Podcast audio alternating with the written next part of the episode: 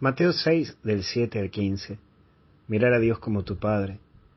Y en primer lugar es exhibir. La religión no se mide por cuántos rosarios tenés puestos en el cuello, ni siquiera de cuánto grupo perteneces. Tu vida se mide en cuánto bien haces y en cuánto amor le pones a las cosas que haces, desde el silencio y también desde la humildad.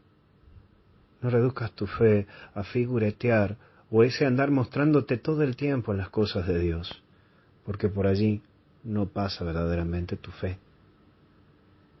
Y en segundo lugar está lo que es nuestra oración. Y aquí Jesús te enseña que el orar es una relación cariñosa con Dios, en donde vos puedas expresarte con Él de una manera simple, clara, sencilla. Busca esta relación con tu Padre Dios. Intenta en este tiempo fuerte de Cuaresma, de poder relacionarte con Dios y mantener ese diálogo, y tenerlo presente en tu día y también en tu vida. Sentirlo como tu compañero de camino, y no como algo externo y ajeno a vos. Por último, el perdón. Es difícil perdonar, pero para perdonar antes debes hacer un proceso de oración y de interioridad. Nunca es fácil perdonar, y para perdonar de corazón se necesita trabajar el corazón.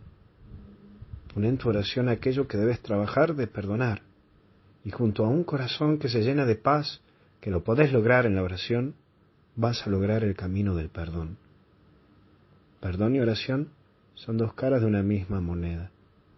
Porque vuelvo a repetirte, nunca es fácil perdonar, y para perdonar de corazón se necesita trabajar el corazón.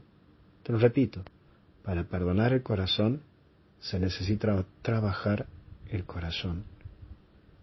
Que Dios te bendiga y te acompañe en el nombre del Padre, del Hijo y del Espíritu Santo. Y hasta el cielo no paramos. Que Dios te bendiga y te acompañe.